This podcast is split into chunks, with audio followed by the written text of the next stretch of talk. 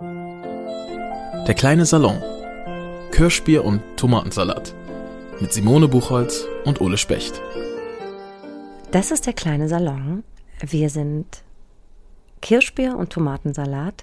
Ich bin Simone Buchholz, ich bin Schriftstellerin und das Einzige, was ich noch toller finde als Tomatensalat, ist ähm, Kunst und Kultur. Herzlich willkommen, mein Name ist Ole Specht. Ich bin Sänger der Band Tonbandgerät, Moderator und waschechter Hamburger. Und ich liebe Kirschbier. Und was ich aber noch besser finde als Kirschbier, ist tatsächlich auch die Kultur und Kunst und Musik und alles, was dazugehört. Was wir hier ähm, machen wollen, ist äh, uns kennenlernen. Wir kennen uns nämlich kaum. Wir haben uns, glaube ich, zweimal gesehen vorher ähm, in unserem Leben. Und ähm, wir sind beide von außen betrachtet ganz gut im Smalltalk, aber eigentlich können wir es gar nicht, weil wir nicht gut an der Oberfläche bleiben können, sondern immer gleich äh, ähm, Sachen fragen, die, wo man vielleicht das Gefühl hat, na, jetzt bin ich dem oder der aber zu nahe getreten. Und ähm, so äh, soll, soll diese, diese Sendung hier funktionieren. Und ähm, ja, Ole, worüber reden wir denn heute? Oh, ich freue mich da so drauf, dich kennenzulernen. Ähm, ich finde es nämlich auch komisch, dass wir uns noch nie hier in Hamburg in irgendeiner Bar begegnet sind, weil ähm, in meiner Fantasie bist du eine Schriftstellerin, die irgendwie in St. Pauli unterwegs bist und nachts in irgendwelchen rauchigen Bars sitzt und dann deine Ideen einsammelst und versuchst so merkwürdige Leute anzusprechen, um denen irgendwelche Stories aus der Nase zu ziehen. Und ich hätte gedacht, ähm, dass ich dich auf meinen Streifzügen durch unsere schöne Stadt mal irgendwo getroffen hätte. Habe ich aber nicht. Umso schöner, dass wir uns jetzt hier kennenlernen. Wir dachten, wir fangen heute mal an mit dem Anfang. So, und zwar, wie fängt man richtig an? Wie fängst du an? Wenn du deine Kunst betreibst, wie fängst du an? Wie sieht das aus? Mm, also erstmal ähm, fange ich aus der Not heraus an, etwas produzieren zu müssen, natürlich, weil ich äh, nicht so richtig anfange, ohne Verträge unterschrieben zu haben. Und ähm, aber natürlich habe ich vorher schon so eine kleine Idee, was was ich, was ich will von dem, von diesem, von diesem Anfang, also wo der hinführen soll. Und ähm, was ich dann tatsächlich mache, um nachzudenken, weil ich bin ein sehr ungeduldiger Mensch, ich kann mich nicht einfach gut hinsetzen und nachdenken. Ich ich gehe erstmal spazieren. Ich laufe erstmal ganz, ganz viel durch die Stadt. Und das ist natürlich super, dass das. Ähm, Wie Steve Jobs. das machen alle erfolgreichen Menschen, habe ich gehört. Wirklich? Ja. Okay. Ich muss sagen, dass ich, ähm, früher habe ich mich auch einfach, so wie du schon vermutet hast, an die Bars, äh, die Bars dieser Stadt, an, an den Tresen gesetzt ähm, und habe da nachgedacht und ähm, wirklich mir da auch ganz, ganz viel geklaut von Sachen, ähm, die Leute so erzählt haben. Also einfach Figuren und Dialoge und sowas. Aber wenn ich dann ähm, das so ein bisschen ähm, konkreter haben will, dann äh, gehe ich spazieren und laufe und laufe und laufe und ähm, denke über Geschichten, Schauplätze und Figuren nach und warte, dass sie kommen. Also einen Anfang machen hat bei mir auch ganz viel damit zu tun, meine Ungeduld zu überwinden und geduldig auf das zu warten, was da kommt. Das hört sich jetzt so ein bisschen rätselhaft an. Ja, das klingt nach Meditation, finde ich. Das klingt nach öffne deinen Geist und dann fliegen die Ideen zu. Ja, es ist, es ist schon so ein bisschen Magic, was ich auch nicht so mhm. ganz erklären kann. Ähm, ähm, aber. Äh, Gibt es einen Punkt bei dir? Entschuldigung, wenn ich, wenn ich dich jetzt unterbreche, aber das ist was, ähm, das beschäftigt mich immer sehr viel. Und ich bin gespannt, wie du das handhabst. Und zwar bei mir ist es oft so, dass mir auch Ideen kommen, zum Beispiel beim Spazierengehen oder überall, ist ganz egal. Meistens, wenn ich irgendwas anderes gerade mache, kommt mir eine Idee. Und dann ist der erste Impuls, aber wenn ich eine Idee habe, zum Beispiel zum Thema oder ein gutes Wort oder eine gute Melodie, ne, fällt mir ein. Und dann das allererste, was passiert, ist, dass mein, ich weiß gar nicht, was es ist, mein Über-Ich oder Unterbewusstsein sofort sagt, ja, so gut kann die Idee jetzt nicht sein, weil dir ist das ja einfach gerade so eingefallen. Da steckt ja keine Arbeit dahinter. Das ist ja eine Idee, die dir einfach so zugeflogen ist. Das kann ja keine gute Idee sein.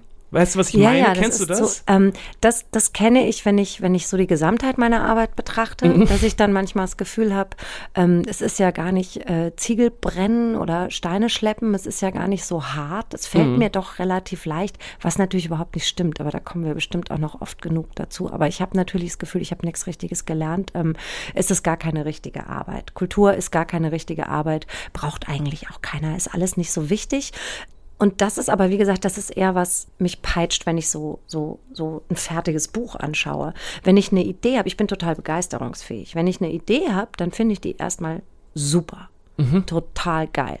Ähm, eigentlich hätte ich am liebsten die ganze Zeit nur Ideen, ohne noch irgendwas. Irgendwas daraus zu machen. daraus zu machen. Oh ja, ja, das kenne ich wär sehr gern, gut, Ich ja. wäre gern so Ideenfabrik Buchholz. Ähm, und äh, dann, wenn ich anfange, mich damit auseinanderzusetzen und wenn es an die Arbeit geht, dann merke ich nämlich sehr wohl, ähm, dass es gar nicht so leicht ist und dass die Idee vielleicht auch gar nicht so toll war. Aber im ersten Moment finde ich die Idee großartig, finde mich großartig und möchte eigentlich immer sofort meinen Verlag anrufen und sagen, hör mal, ähm, das ist doch total geil. Manchmal mache ich das auch äh, und äh, ich glaube, mein Lektor sitzt dann immer schon so am anderen Ende der Leitung und denkt, ah, der Herr Buchholz, jetzt kommt sie wieder mit so einer Blasenhirnidee, die ihr gerade so beim Spazierengehen eingefallen ist. Deshalb, Aber, aber sag mal, bevor du jetzt zu deinem Lektor gehst, das ist ja wahrscheinlich schon ein offizieller Schritt. Ich würde das jetzt mal bei mir vergleichen mit, ähm, ich gehe zu meiner Band, obwohl das ist auch noch nicht so offiziell. Eher so, ich gehe zum Label mit einer Idee. So ungefähr. Na, das wäre bei mir der Verleger. Mein Lektor ist schon eher so Teil meiner Band. Ah, okay. Dann, Das ist ein okay. offenes Verhältnis, ja. Okay. Also den kann ich mit dummen Sachen nerven. Okay, ist es aber auch so, dass du da keine Hemmung hast? Oder gibt es noch eine Person, die in deinem privaten Bereich ist oder so, die nochmal so dein persönlicher Lektor ist, dem du alle Ideen mal zuschiebst und der auch eigentlich ähm, alles entscheidet, wenn man so ganz ehrlich ist? Ja, also genau. Also einerseits habe ich tatsächlich überhaupt keine Hemmung, wenn es darum Mhm. Sehr geht, gut. irgendwas zu erzählen. Ähm, mir fällt es immer erst danach ein, dass ich das vielleicht nicht hätte sagen sollen. Aber ähm, ich habe da meine, meine, meine Freundin, ähm, Karen Köhler, ist auch Schriftstellerin und ähm, wir wohnen in einem Haus. Und wir sind das, glaube ich, füreinander. So, wir sind unsere Band. Aber ähm, jetzt stell mir doch nicht die ganze Zeit Fragen, Ole. Du, doch, du musst mich doch nicht moderieren. Du armer Ich finde das aber so spannend, weil ich habe einfach überhaupt keine Ahnung, wie das funktioniert, was du so machst. Ja, ich komm mir so unhöflich vor. Nee, nee, überhaupt nicht. Aber in meiner Welt ist es so, weißt du, ich habe eine Band, bei uns ähm, schreiben, also meine Gitarristin schreibt ganz, ganz viel. Das heißt, wenn ähm, mir auch mal lange Zeit nichts einfällt, ist es gar nicht Ah. so schlimm, weil da ist noch jemand, der auch schreibt. Hast du so ein Backup immer, ne? Also so. Ja, also mehr als nur ein Backup. Ja, das ist Und natürlich man kann auch toll. zusammenschreiben und so. Und ähm, in meiner Welt ist es so, so ein, so ein Song, der ist ja, mh, der ist ja nicht so lang. Also, weißt du, was ich meine? Da, da steckt natürlich eine Idee, dr- hinter jedem Song ist eine Idee und die, ähm, die arbeitet, arbeitet sich manchmal ganz schnell aus und manchmal arbeitet man auch sehr, sehr lange an einem Song. Ähm, aber trotzdem, wenn ich das jetzt so mit so einem mit so einem Buch vergleiche, dann ist in meinem Kopf ist es so, ich verneige mich die ganze Zeit schon innerlich äh, vor dir und, und vor allen äh, Schriftsteller und Schriftstellerinnen, weil ich könnte mir das einfach nicht vorstellen, so konsequent, so lange an einer Sache zu arbeiten. Deswegen habe ich gerade immer so nachgebohrt, weil gerade der Anfang ist es, ähm, der, der ist aber die viel länger als bei mir. Ja, der ist natürlich Wahnsinn. Das ist natürlich eine sehr viel einsamere Arbeit.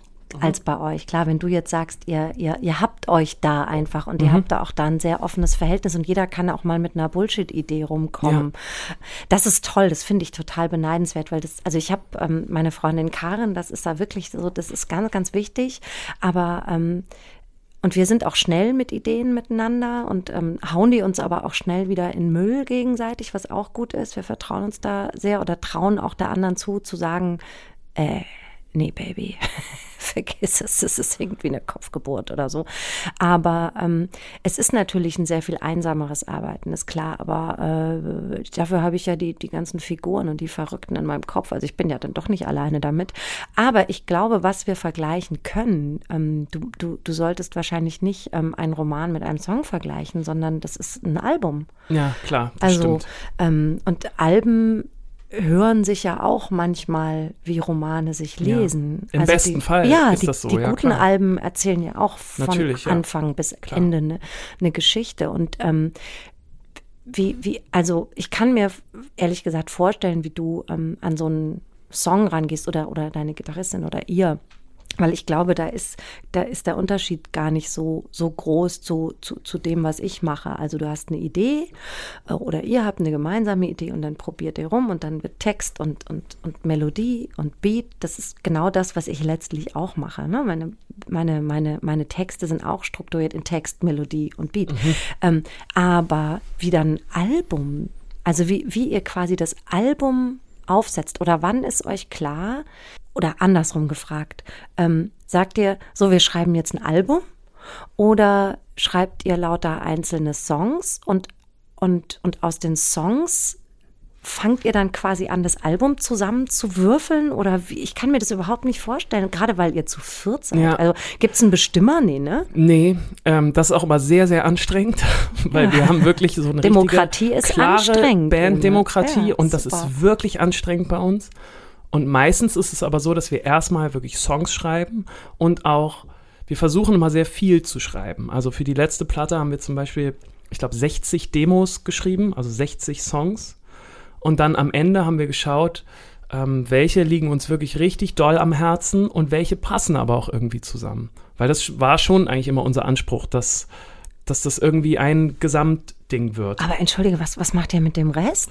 Ja, das ist, die liegen in irgendeiner Dropbox rum und manchmal hört man sich die noch nostalgisch an, aber Die waren einfach nicht gut genug dann? Oder? ja, das ist schwierig zu sagen. Also manchmal ist es so, dass gerade weil wir ja zu viert sind, habe ich zum Beispiel mal einen Song geschrieben und der liegt mir wahnsinnig am Herzen. Die anderen drei fühlen den aber nicht.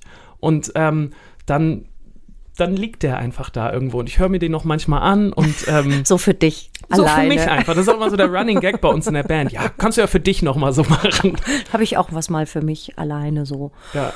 Aber also, okay, es ist, also ihr beschließt schon, wir schreiben jetzt ein neues Album oder wir nehmen ein neues Nee, Album. meistens eher erstmal Songs. Also erstmal denkt man in Songs, weil es auch, glaube ich, zu aufregend und belastend wäre, in einem Album zu denken. Ah, ihr denkt, aber, aber, aber das ist doch schon im Hinterkopf, ist doch klar, wofür ihr Am das Ende jetzt tut. puzzelt man so ein bisschen. Und Mhm. außerdem verändert sich das ja auch gerade. Also ich komme ja auch noch aus so einer, das klingt jetzt so blöd, wenn ich das so sage zu dir, aber ich komme ja aus einer Zeit, wo man Alben gemacht hat. So, als wir angefangen haben mit unserer Band, hat man natürlich immer nur in Alben gedacht. Und das hat sich aber jetzt in den letzten paar Jahren total geändert.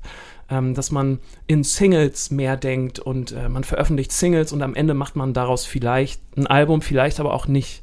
Das ist eine Entwicklung, die ich auch echt traurig finde. Weil ich merke das schon, du, Ja.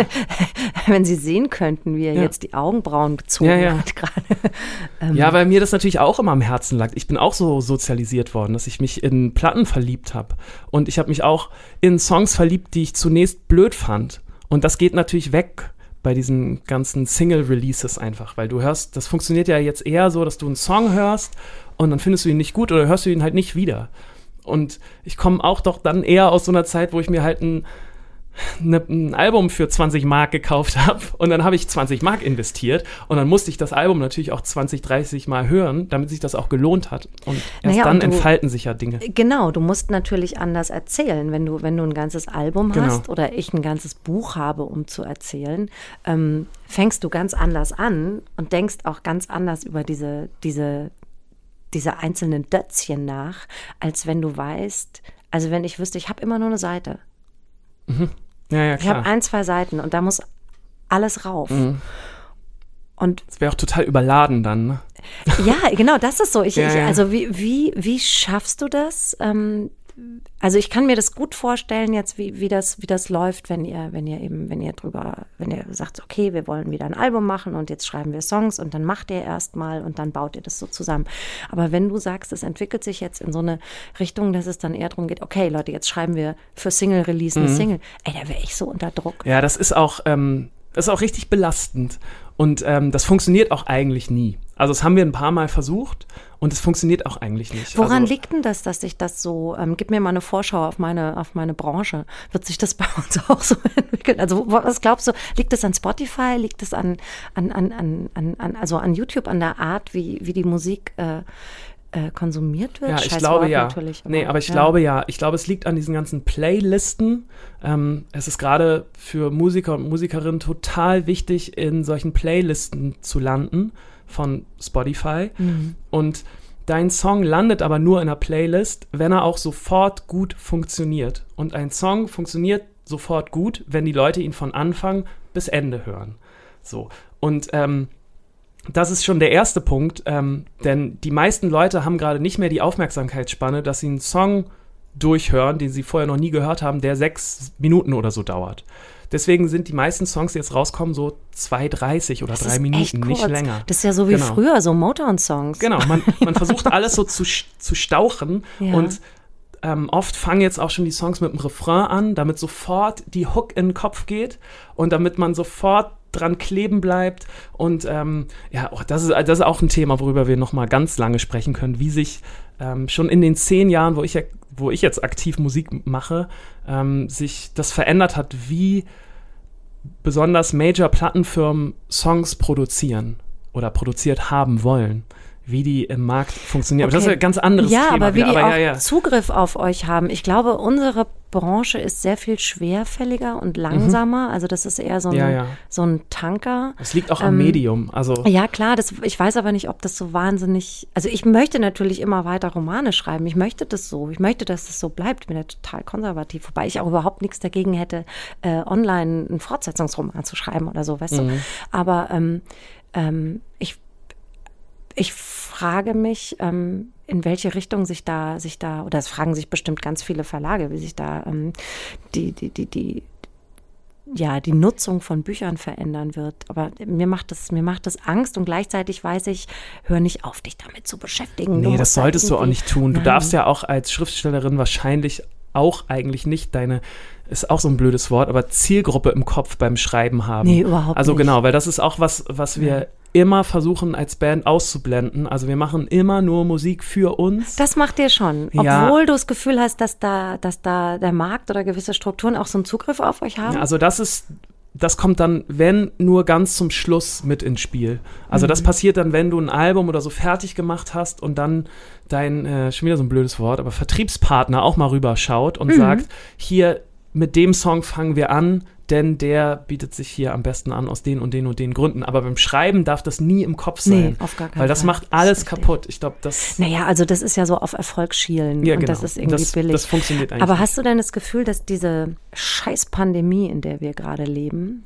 ähm, dass die das nochmal befeuert oder verändert? Hat das jetzt für dich im letzten, ich meine, wir haben uns das letzte Mal im Sommer gesehen. Zweimal kurz, Mhm. Ja. da war es auch irgendwie alles so, ach man hat das Gefühl, das kriegen wir schon alles hin. Und dann kam dieser lange Herbst und Winter.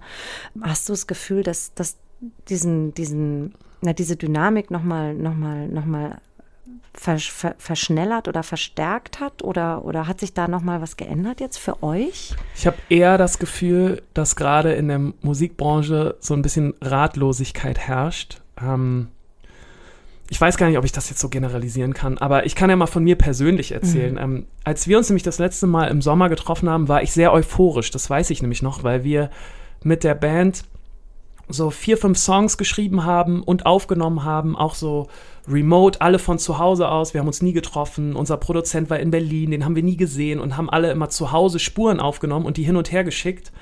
Und Was ja auch irgendwie geil ist, wenn man merkt, das geht, geil. ne? So, Super es ist geil. ja dann so eine, Mega Spaß gemacht, weil man dachte, oh, wow, das ist jetzt das Future-Ding und ähm, man arbeitet jetzt ganz anders. War aufregend und toll. Wir haben viel Energie da reingesteckt, jeden Tag mit einem Produzenten gezoomt und geskypt und das war irgendwie aufregend und toll.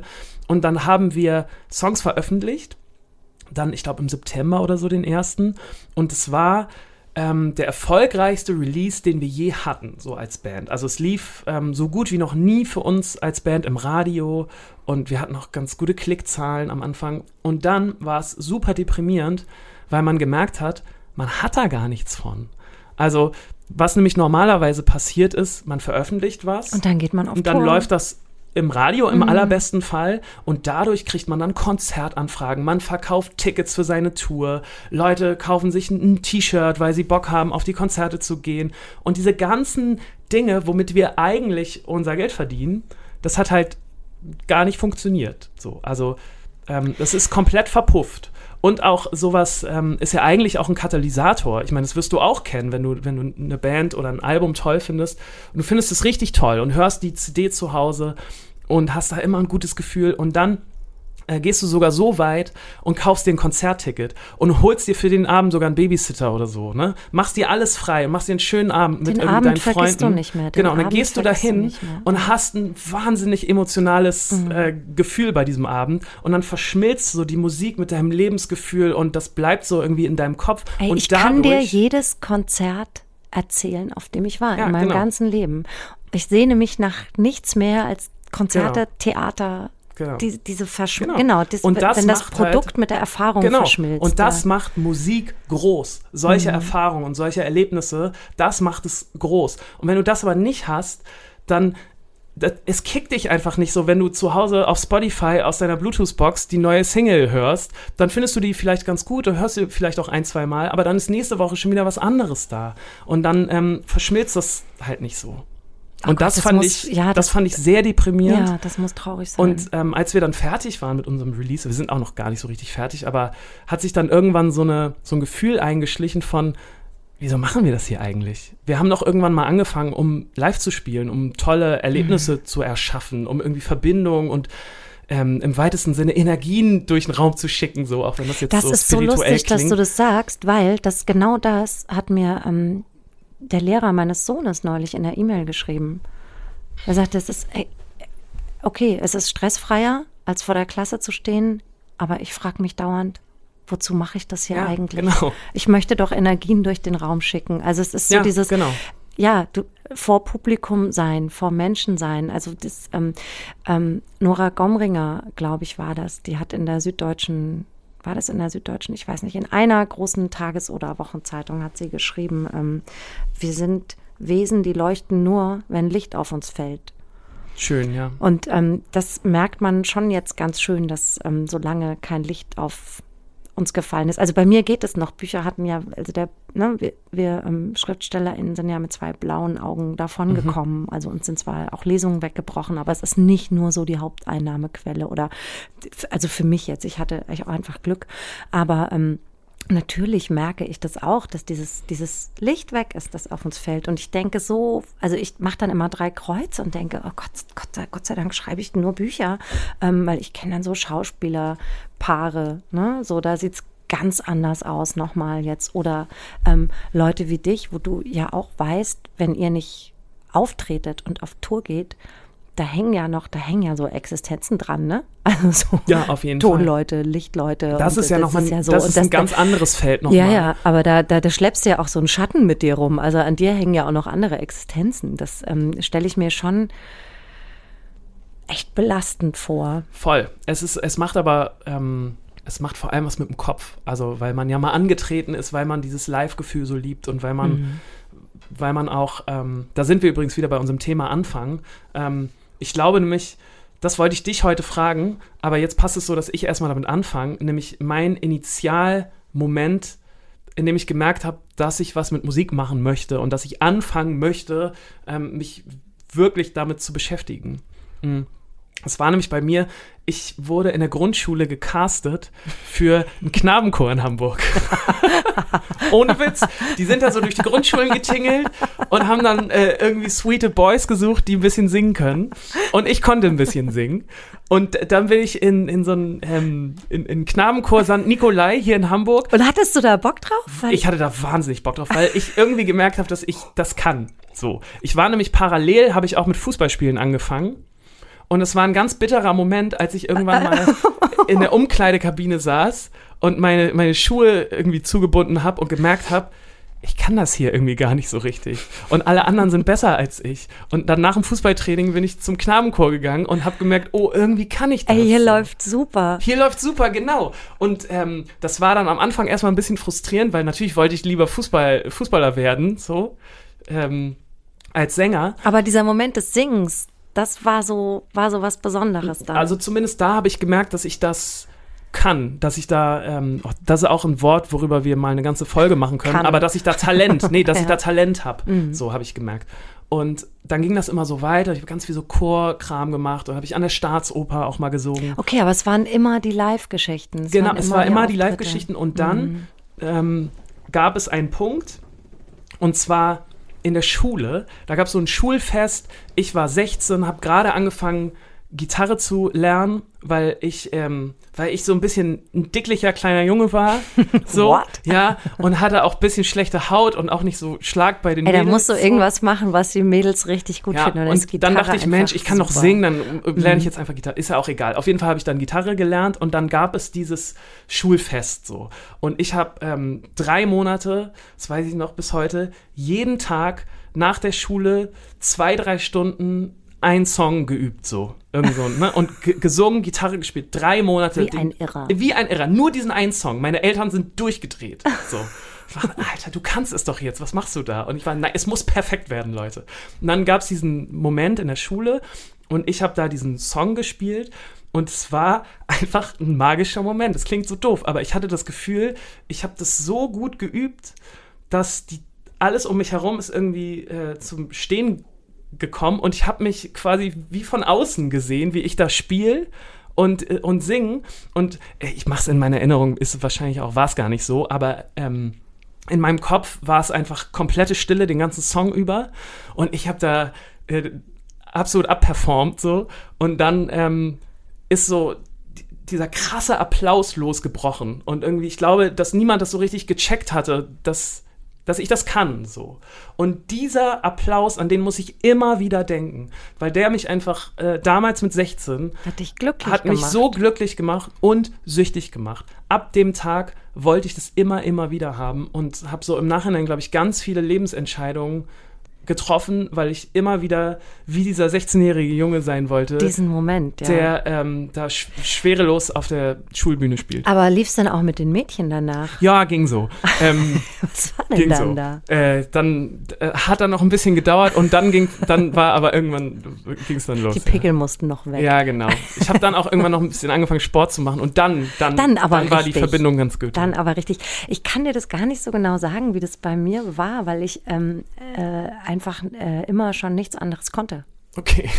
Also ich kann wirklich, ich kann noch ganz gut kellnern, ähm, ich kann ganz gut hochstapeln mhm. ähm, und äh, dann was ist, ich bin, ich bin auch, ich bin Rettungsschwimmerin, ich kann sehr gut schwimmen. Wirklich? Ja. Ich bin nämlich, ich habe ein äh, DLRG Junior Rettungsschwimmer Abzeichen. Ja, dann call me Senior. Okay. okay. Ja. Überhaupt kein Problem. Aber ich kann einfach nicht sehr viel mehr. Und ähm, das hat sich halt immer so verstärkt. Ich weiß aber noch, dass ich ähm, irgendwann in den 90ern auf einer Party in Berlin ähm, Verstärker gehört habe von Blumfeld. Oh ja. Und ähm, da war ich schon sehr, es war schon sehr spät, ich war schon sehr betrunken. Ich stand vor einem großen jungen Mann ähm, und wir haben so getanzt. Und ähm, Jochen Distelmeier ist mit diesen Sätzen so durch mich durch die mhm. ganze Zeit. Und da wusste ich plötzlich, das ist das, was ich will. Mhm. Und zwar, also für mich war das ein Lied übers Schreiben. Fenster aufmachen, verstärken. Jeder geschlossene Raum ist ein Sarg. Das war so, ich kann das gar nicht so genau zuordnen. Aber danach wusste ich, da war ich so Mitte 20, da wusste ich, okay, das ist das, was ich tun will. Und dann habe ich es einfach auch immer, immer verfolgt, glaube ich. Ähm, was ich mich manchmal ähm, frage, ob ich da nur so ein, so ein Problem habe oder ob das, ähm, ob das auch anderen so geht. Ähm, wenn ich, also ich habe immer das Gefühl, wir haben ja vorhin schon so über so erste Ideen gesprochen und dass du immer denkst, ja, das ist jetzt gar nicht so toll, das ist mir jetzt so leicht, so mhm. einfach gekommen und so, die kann gar nicht gut sein. Das, ähm, ähm, das habe ich natürlich schon auch manchmal, obwohl ich da vorhin so ein bisschen gesagt habe, dass ich mich ganz großartig finde. Aber ich glaube, die richtig guten Sachen, ähm, die kommen nämlich dann, und ich habe da auch richtig so eine, ich habe da so eine Methode tatsächlich, ähm, die kommen dann, wenn ich so in meinen inneren Keller steige. Ähm, und das mache ich im Halbschlaf. Also das mache ich entweder morgens, wenn ich schon eine Stunde zu früh wach bin, aber noch nicht aufstehen muss und auch noch nicht aufstehen will, weil ich so müde bin, oder wenn ich nachts aufwache und nicht schlafen kann, dann ist da so ein, so ein, so ein, so ein, so ein Zwischenzustand, so ein, wie so ein, weiß ich nicht, so ein Zwischenbewusstsein. Mhm. Und ähm, in, in diesem Zustand traue ich mich, in meinen inneren Keller zu steigen, wenn du weißt, was ich meine. Ja, also ich. dahin zu steigen, wo es auch ein bisschen schimmlig riecht und, Mhm. und, und äh, unangenehm aussieht und wo ganz viele Sachen stehen, die auch nicht sortiert sind, nicht gut sortiert sind, die ich auch niemals aufräumen werde, Mhm. vermutlich. Ähm, und wenn ich da was, es schaffe, da was aus einer Kiste zu ziehen, ähm, Oft ist es eine Angst oder, oder eine, eine unerfüllte Sehnsucht, von der ich auch weiß, dass sie sich nicht erfüllen wird oder sowas. Wenn ich das schaffe, dann kommt da plötzlich, dann, dann, dann, dann, dann steigt da was in dieses Zwischenbewusstsein hoch und, und fängt dann tagsüber an zu blühen. Wenn ich, also dann, dann ist das plötzlich da. Und ich muss das auch nicht aufschreiben nachts oder so. Das, es ist so. Es bleibt dann. Ja, und ähm, ge- also kannst du, wie ist, hast du so einen inneren Keller? Und wenn ja, wie sieht's da aus? Ich würde jetzt sagen, dass es aufgeräumt ist, aber wahrscheinlich ist es überhaupt nicht aufgeräumt. Also ich, ich kenne auf jeden Fall das Gefühl, dass wenn man. Ich habe das eher, wenn ich Musik höre, die mich wahnsinnig inspiriert oder einen Text lese, dann komme ich manchmal in so einen Zustand. Also das ist äh, Tageszeiten unabhängig. Das ist so, wenn ich irgendeinen neuen Song höre, der mich einfach, dann lasse ich gerne mal alles stehen und liegen und höre den 20 Mal hintereinander und dann finde ich das wahnsinnig inspirierend und dann kommen dann so, so Sachen hoch. Aber ähm, Und benutzt du das dann? Also das, was da hochkommt, das ist ja auch oft was, wovon man gar nicht sagen kann, was das ist, weil man das auch nicht sagen will. Auch ist öffentlich nicht so, ne? Aber ich das fließt eher ja so anders. Ähm, ähm, ich weiß nicht, was, was du sagst, ähm, was du gerade erzählt hast, dass man dann so Ängste hochnimmt und, und sich überwindet, über die zu schreiben. Das hatte ich nie. Ich hatte eher andersrum, ähm, dass ich immer genau über solche Ängste schreiben wollte und immer gerne den Finger genau da reinlegen wollte. Und das sind dann aber oft so Themen, wo ich nicht zum Ende komme, weil ich da nie glücklich mit bin. Also ich habe keine Angst davor, aber ich kann das mal nicht abschließen, weil ich das dann nicht gut genug finde, wenn du weißt, was ich meine. Es gibt so ganz große Themen, die, äh, über die ich schon seit 15 Jahren Songs schreibe oder Texte schreibe und ähm, ich habe da noch nie einen Song draus gemacht, weil ich immer das Gefühl habe, dass ich dem nicht gerecht werde. So. Weil, okay, weil we- weißt du, hast du manchmal das Gefühl, dass du, ähm, dass du besser wärst, wenn du in anderen Verhältnissen aufgewachsen wärst? Meinst du, dass wenn, wenn Ja, es mir manchmal schlechter ja, so. das ist natürlich auch der Klassiker. Ähm, das dachte ich auf jeden Fall als 16-, 17-Jähriger, als ich angefangen habe, wirklich Songs zu schreiben, dachte ich, da hat das nämlich damals hat es immer so super gut funktioniert, wenn ich so richtig heartbroken war, wenn irgendwie ein Mädchen, was ich richtig toll fand, äh, meine Liebe nicht erwidert Ich hat. finde es ganz toll, wie du Mädchen sagst. Sagst du nochmal Mädchen? Mädchen. ähm, wenn ich in Wow. ein Mädchen richtig verliebt war und da kam aber nicht zurück und dann war dieser Schmerz so doll da und dann war es auch so einfach darüber was zu schreiben. ist ja eh das Schlimmste, wenn Ja. nichts zurückkommt. Ich finde es viel Genau. schlimmer als verlassen werden, Ja. einfach ignoriert Genau. werden. Hölle. Und ähm, ich dachte auch immer früher, dass äh, das ist auch eine ganze Podcast-Folge, die, wir- die wir mal machen können, so dass der, der traurige und verletzte Künstler, dass, dass, dass nur der was produzieren kann. Ähm, ich glaube da mittlerweile nicht mehr dran. also ich bin ja komplett traurig und verletzt. Ja, okay. so siehst du gar nicht aus. Ja, das ist, ähm, das ist meine Masche.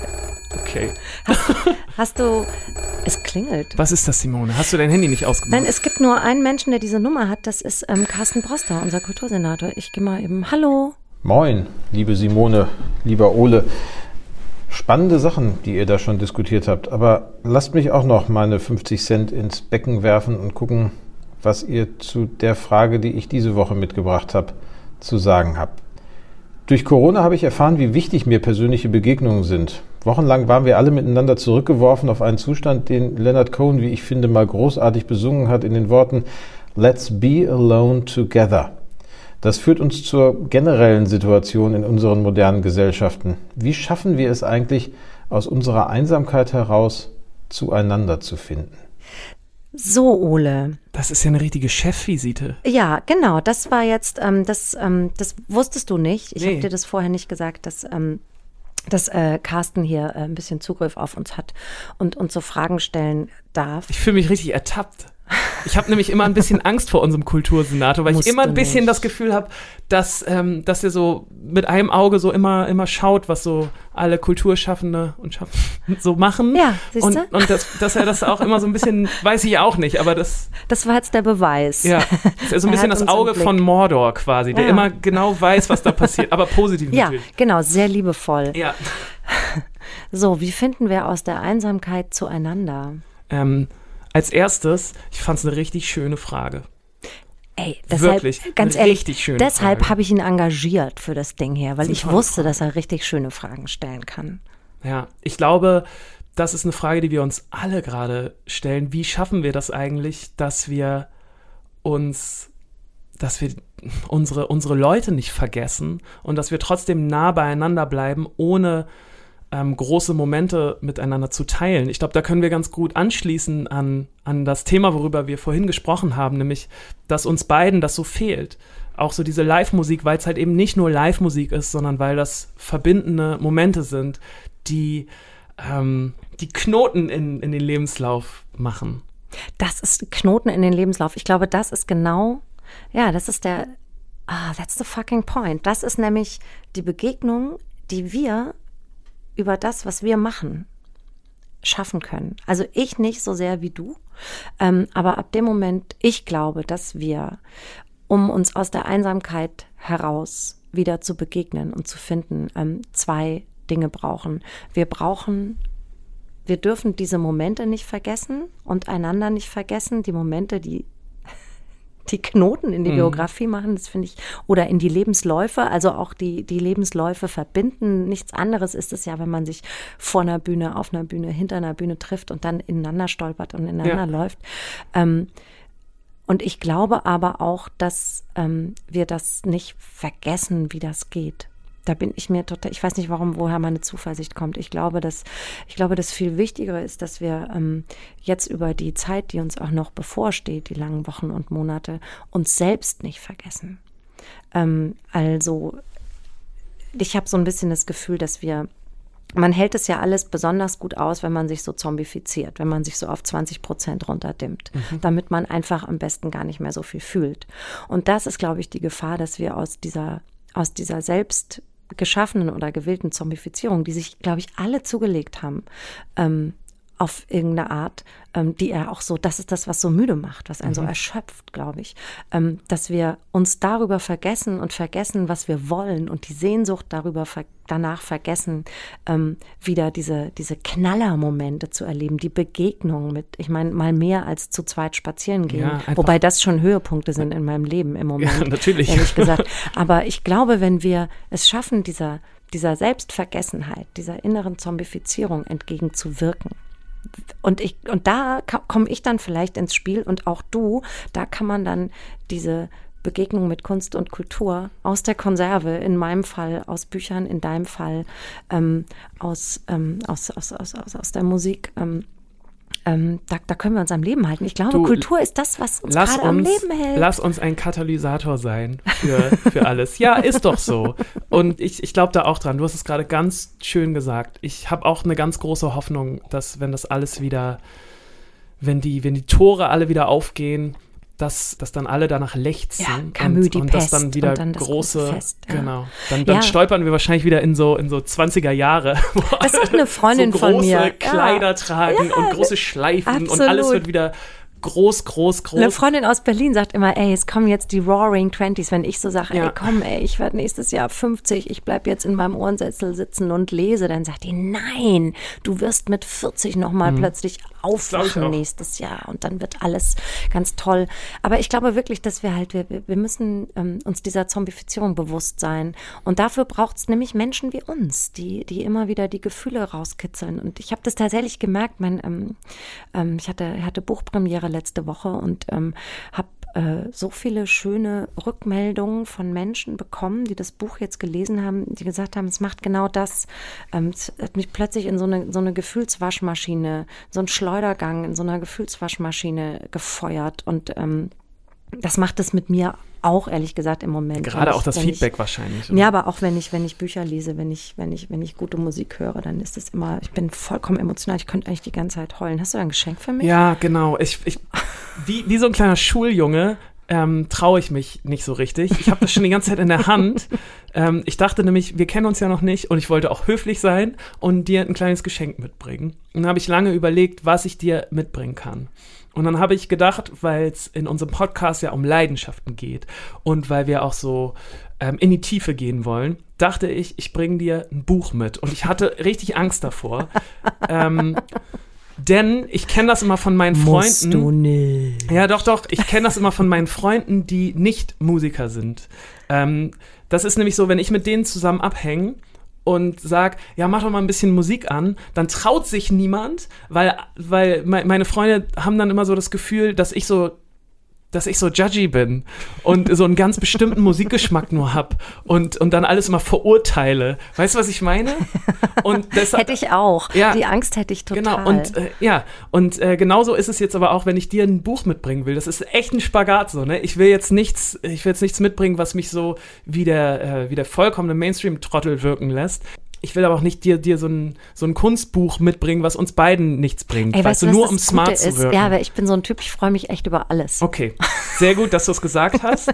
Ähm, ich traue mich jetzt auch, wo wir geil. schon so lange gesprochen haben, äh, habe ich dir was mitgebracht. Und zwar dachte ich, ähm, ich wollte was mitbringen, was unsere beiden Kulturfelder verbindet. Weil es gibt ja einige äh, Kollegen und Kolleginnen von äh, mir, die auch äh, in deiner Welt unterwegs sind. Ja. So, es gibt da tolle Leute, natürlich Sven Regener, es gibt Thes Uhlmann, es gibt äh, Dirk von Lotzo hat auch ein tolles Buch geschrieben. Es gibt aber mh, ein Musiker, der mich sehr, sehr geprägt hat, der eine wahnsinnig tolle Kurzgeschichte geschrieben hat, die mir ganz doll ans Herz gegangen ist. Und die habe ich dir mitgebracht. Und zwar habe ich dir mitgebracht äh, von Peter Licht die Geschichte meiner Einschätzung am Anfang des dritten Jahrtausends. Und das ist meine absolute Lieblingskurzgeschichte, weil Peter Licht ein ganz toller Künstler ist und weil das eine Kurzgeschichte. Ge Gebe ich dir hier schon Wahnsinn. mal. Vielen Dank und was für ein schönes, ja, es ist toll, es ist im, im Blumenbar Verlag erschienen Ja. und der Blumenbar Verlag ist wirklich, ist ein, ach Gott, den habe ich immer schon sehr geliebt, als sie noch ganz klein in einer ganz kleinen Klitsche in München saßen. Ich habe es dir vor Vielen, allem vielen mitgebracht, weil es eine Kurzgeschichte zu einem Album ist, was eines meiner Lieblingsdeutschen Alben ist. Ähm, das Album heißt Melancholie und Gesellschaft und ist äh, eines meiner absoluten Lieblingsalben und deswegen dachte ich, äh, bringe ich dir das Toll, mit. und da sind auch so kleine Zeichnungen Genau, drin. ne? ja. Oder sind die von dir? Hast Nee, du die die sind nicht von mir. Das ist wahnsinnig schön. Ich freue mich. Ich habe dir auch ein Buch mitgebracht. Jetzt hätte Wirklich? ich dir gerne. Ich hatte überlegt, ob ich dir sowas wie. Nee, das mache ich dann das nächste Mal. Ich habe dir auch ein Buch mitgemacht. Es knistert. Die Tante war in ihrer Handtasche. Ich habe dir, um dir mal zu zeigen, was ich eigentlich mache, ähm, ein Genrebuch mitgebracht. Ähm, aber es hat auch ganz schöne viele Bilder, Ole. Sehr gut. Es ist ähm, Happy Birthday Türke von Jakob Ajuni, einem meiner ganz großen Vorbilder, den ich sehr, sehr, sehr verehre, ähm, der leider viel zu früh gestorben ist. Und es ist eine wahnsinnig schöne Ausgabe von diesem ähm, Buch, ist nämlich illustriert von Philipp Wächter. Und es spielt im Frankfurter Bahnhofsviertel und das ist quasi die Gegend, aus der ich komme, nicht ganz. Ich komme ein bisschen weiter. Du kommst aus Frankfurt? Nein, ich bin, aus, ich bin in Hanau geboren und ähm, in Aschaffenburg aufgewachsen, habe mich natürlich in Frankfurt rumgetrieben ab 16. Ähm, und ähm, das ist einfach ein sehr, sehr, sehr toller äh, Kriminalroman. Und wenn du den gelesen hast, musst du nie wieder einen anderen lesen. eigentlich. Dankeschön. Dann weißt du alles. Der sieht auch schön aus. Wir bringen uns ab jetzt aber keine Bücher mehr mit. Nee, nee. Nee, nee, das, äh, das äh, hat mich auch zu emotionalisiert. Ja, ja, ich würde dir auch, wenn, wenn überhaupt, dann nur- nur noch Quatsch mitbringen.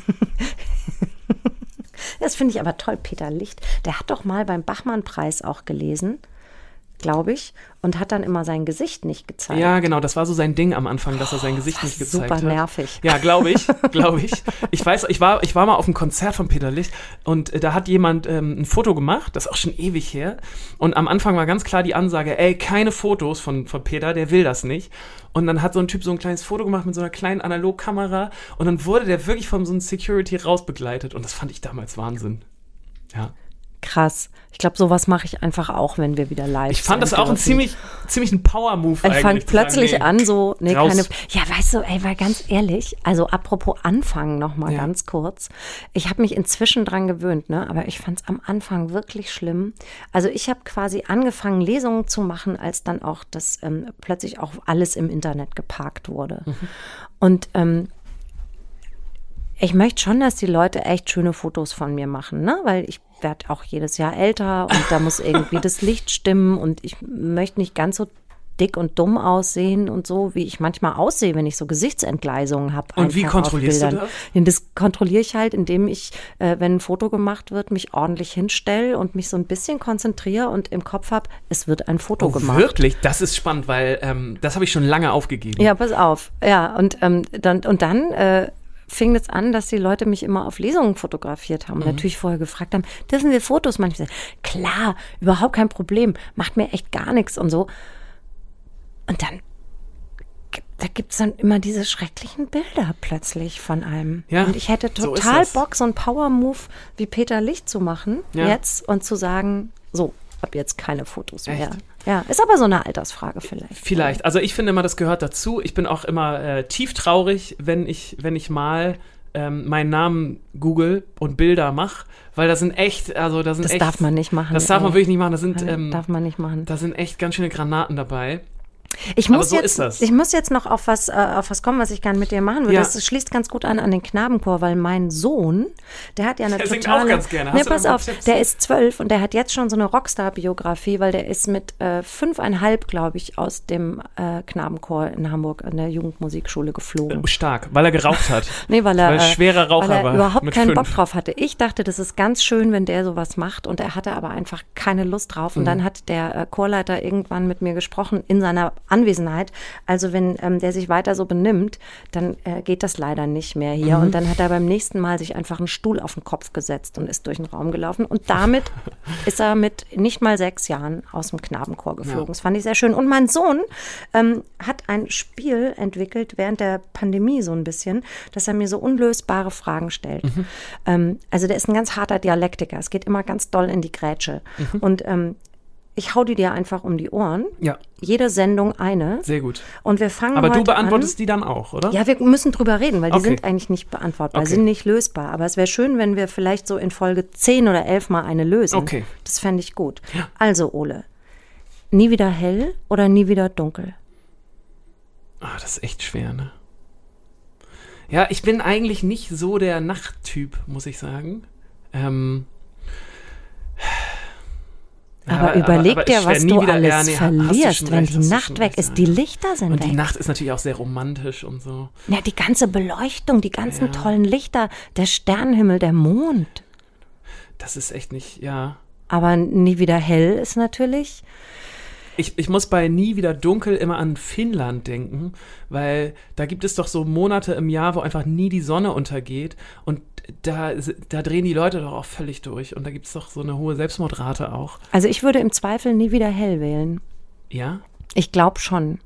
Frag mich noch mal nach sechs Monaten Dunkelheit, aber ich glaube, also ich fände nie wieder dunkel. Ich glaube auch, wenn es nie dunkel ist und man nie wirklich schlafen kann, gibt es auch diesen tollen Film mit Al Pacino, Insomnia heißt der, glaube ich.